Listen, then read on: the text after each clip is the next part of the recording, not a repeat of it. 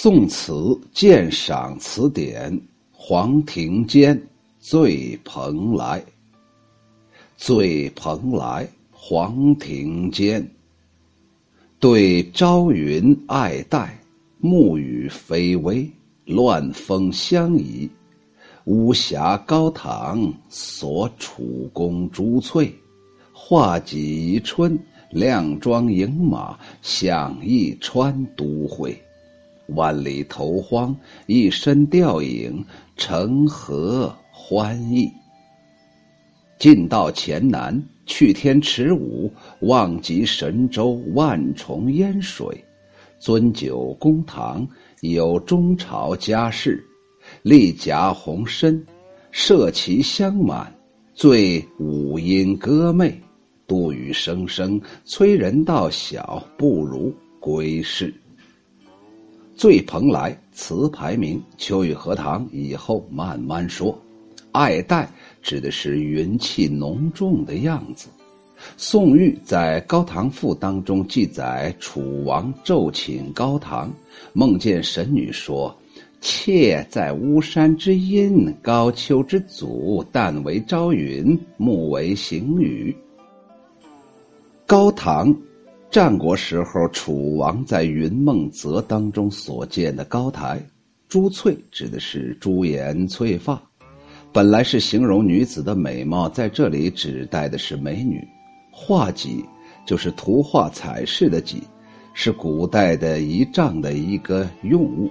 靓妆指的是盛装华服的女子，都会指的是周至所在之地，都啊就是大。首都就是最大、首先大的那个地方，都会就是大会，会是啥呀？聚集呀？什么叫做开会呀？就是公开聚集呀。所以都会指的就是某一个州的，那个最大的城市，有点类似于我们现在省会城市啊。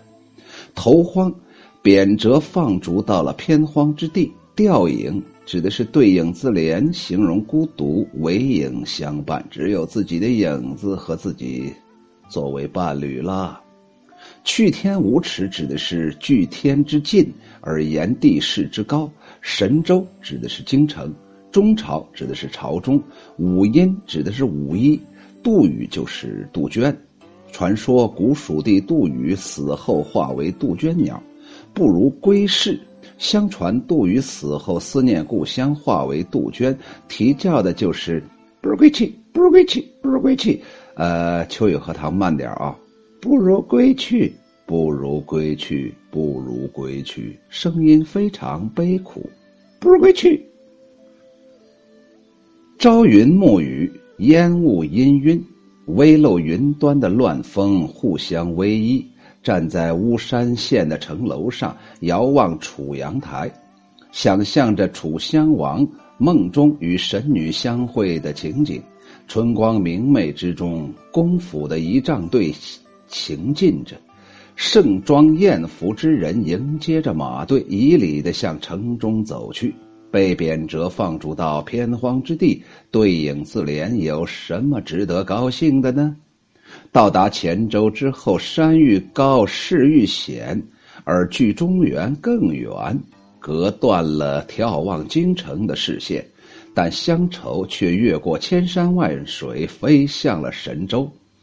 有贬谪之地的地方官摆酒接风，欢宴公堂，醉舞欢腾，满堂香气，笙歌迎士。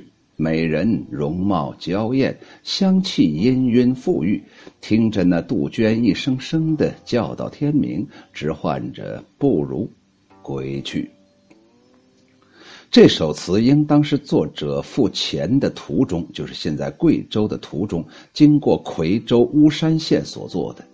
通过对乐和悲的多层次的对比烘托，突出了他贬谪途中去国怀乡的。忧闷之情，词的开头以“对”这个字直接领了以下的三句，描绘出了一幅烟雨凄蒙的峡江图。有时云蒸霞蔚，有时微雨蒙蒙。云雨迷离之中，只见错落攒立的群峰互相依傍。这里既是非常绝妙的写景，又是贴切的用典。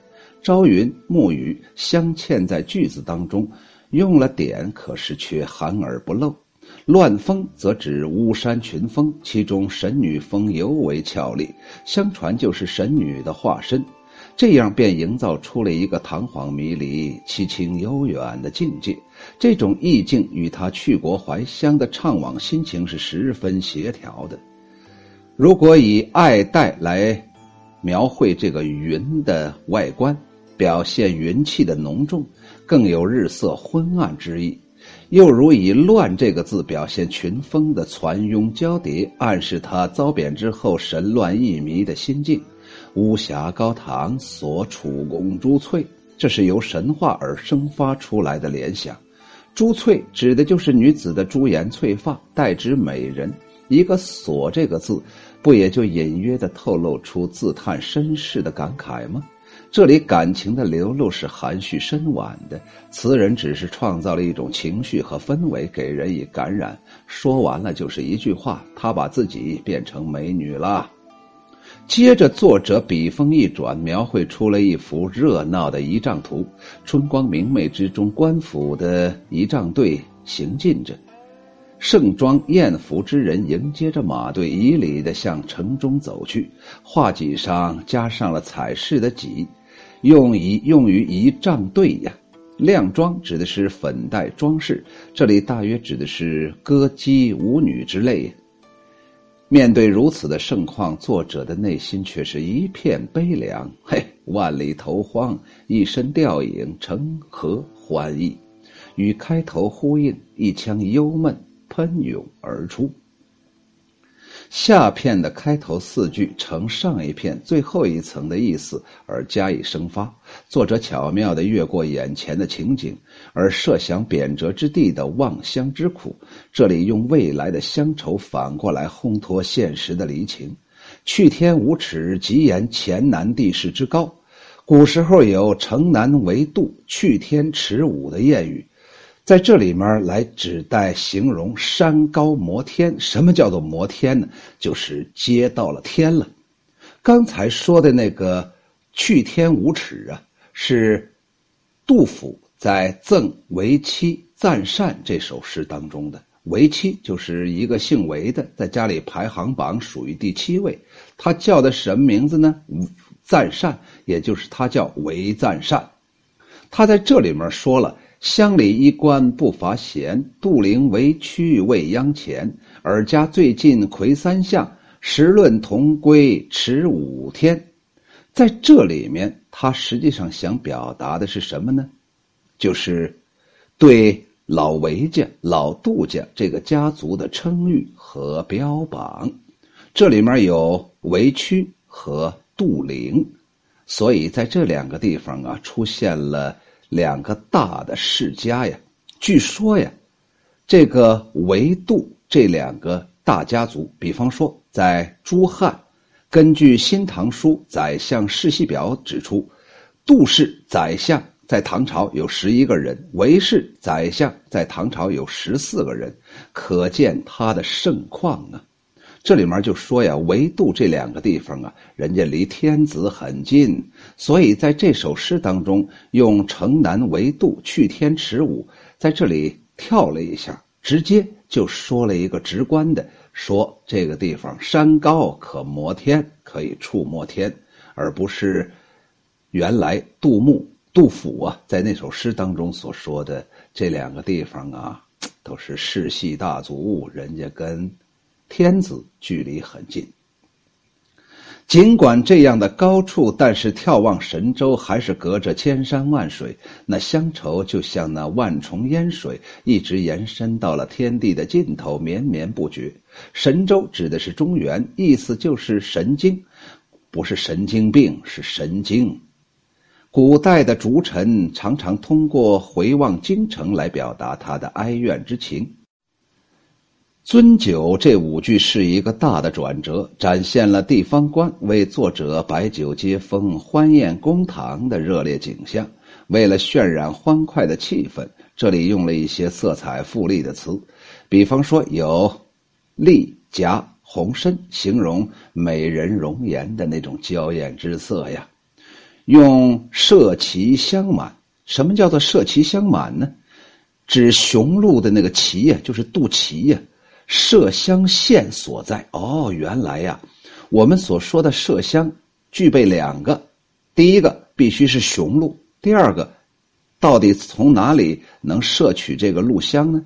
呃，麝香呢，就是这个肚脐眼儿这个地方，所以在这里面呀，用麝旗指代的是麝香。就是满屋子呀，那香味儿啊，让人感到非常舒服呀。所以他用麝旗香满描写香气的氤氲馥郁，轻歌曼舞，醉意朦胧。场场面写的越是热烈，越能反衬出这位黄山谷黄庭坚心头的悲凉孤寂。置身于高堂华宴，面对着主宾的觥筹交错，作者独品苦味，唯有那杜鹃不如归去的声声啼鸣陪伴他通宵达旦。这首词的上下两片都分成三个层次：先写悲情，然后折入那种欢快场景的描写，然后又转入悲情的抒发。而上下两片又写法各异，不使它雷同。为了构成鲜明的对比，写悲与乐所用的词语的色彩反差很大。写悲情则朴素自然，近乎口语，以直抒胸臆；写乐景富丽浓郁，风华典雅，着力于铺陈。正所谓写乐景，以乐景写哀，以哀景写乐，一倍增其哀乐。这是王夫之在《江斋诗话》当中所说的，就是我们经常说的写诗的一种手法，就是以乐景衬哀情，倍增其哀。最后，秋雨荷塘再啰嗦两句。你想想这个词牌名“醉蓬莱”，蓬莱是仙境，在仙境当中醉了。按理来说，通过这个词牌，我们可能会误认为呀，这个黄庭坚呢，肯定是醉生梦死呀。美女如云，美酒佳酿，场景非常美丽，整个用品非常奢华。坐在身边陪同的这些宾客都是高大上，没想到这么一个词牌却包含着很深很浓的痛苦啊！整个这首词就是人家刚才所说的以乐景衬哀情，最后的哀情是啥呀？杜宇声声催人到晓，不如归市。唉，你们对我再好。这里不是我的家乡，你们给我捧出来的美酒佳酿再纯，也没有我家里的自来水好喝。你们这里美女如云，都不如我老婆可爱。这里的高朋满座，都不如我家里的乡亲呐。所以呀，哎，你这里环境在变化，可是我的内心永远不变，我永远思念呢。可爱的家乡，难道真的是思念可爱的家乡吗？不是，他是思念帝王，思念京城，怪罪皇帝。你傻不愣登的把我贬到这么一个遥远的地方，你脑子有病啊！你不知道我才是对你最好的忠臣吗？原来不过如此，很简单的一件事情，黄庭坚却绕来绕去，绕来绕去。但是，正是这绕来绕去，所以才增添了这首词的美感。醉蓬莱，黄庭坚，对朝云爱戴，暮雨霏微，乱风相宜。巫峡高堂，所处宫竹翠。画戟宜春，靓妆迎马向一川独会。万里投荒，一身吊影，成何欢意？进到黔南，去天池舞，望极神州，万重烟水。尊酒公堂，有中朝家事，丽甲红参，设旗香满，醉五音歌媚，杜宇声声，催人到晓，不如。归市。